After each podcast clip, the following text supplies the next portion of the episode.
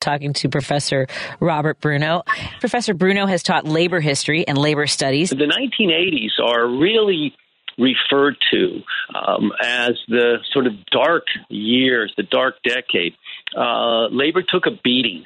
Um, the, the, American working class was uh, was set back uh, for uh, for quite an extended uh, a period of time, and there's been a, a serious loss uh, of of quality of life and and quality of work um, over the over the, the the decades that that that followed.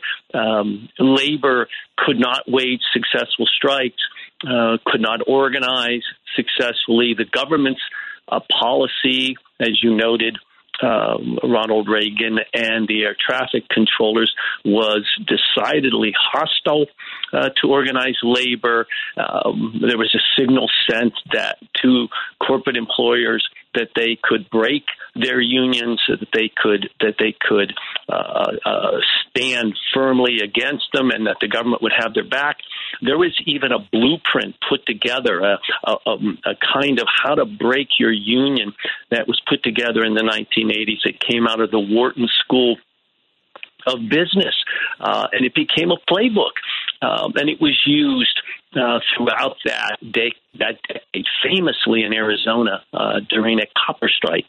Um, uh, the Phelps Dodge uh, Corporation um, uh, worked to break their union, the United Steelworkers, um, and we saw, of course, attacks on worker wages as an attempt to bring inflation down in the late 70s into the 1980s. We saw a couple of recessions uh, that occurred in the 1980s. And then, of course, the hollowing out of the middle class in manufacturing, trade policy that eviscerated places like my hometown, Youngstown, uh, Ohio, hundreds of thousands of manufacturing workers heavily unionized, uh, and the economy shifting to a more service sector uh, economy, uh, which was um, uh, which was organized at a much lower rate.